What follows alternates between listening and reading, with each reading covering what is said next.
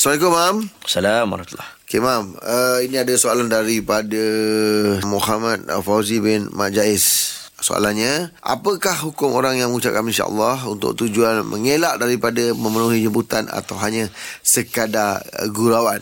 Okey, kena ingat betul-betul dalam Quran ada sebut tentang perbahasan surah Kahfi. Satu hari Nabi Sallallahu Alaihi Wasallam, Nabi ditanya oleh orang-orang yang bertanya kepada Nabi tentang tiga benda. Orang tanya Nabi tentang roh, yas'alunaka 'anil roh. Lepas tu orang tanya Nabi tentang Ashabul Kahfi. Apa yang kau tahu tentang Ashabul Kahfi? Sebab cerita tu cerita lama. Lepas tu orang tanya Nabi tentang Zulqarnain. Apa yang kau tahu?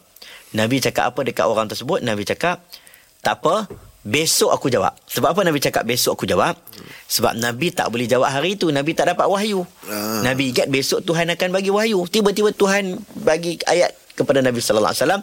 Fala taqulanna lisyai'in infa'ilu zalika ghadan. Jangan kamu cakap besok confirm dapat, melainkan berkata insya-Allah. Jadi setiap benda dalam dunia ini kita janji dengan orang, sebutlah insya-Allah, kerana kalaulah tiba-tiba kita tak dapat penuhi janji tersebut, kita tak dianggap sebagai memungkiri janji. Jadi dalam kes ni dia sebut insya-Allah dengan niat memang tak nak buat. Contoh, jom jumpa malam ni, dia memang dalam hati memang tak nak jumpa. Insya-Allah. Tak semudah itu. Kalau tak boleh jumpa, cakap tak boleh jumpa. Jangan kaitkan dengan perkataan insya-Allah, dengan izin Allah, pada sesuatu yang dah pasti dia tak boleh lakukan, melainkan dia ada usaha ke arah itu. Wallahu a'lam.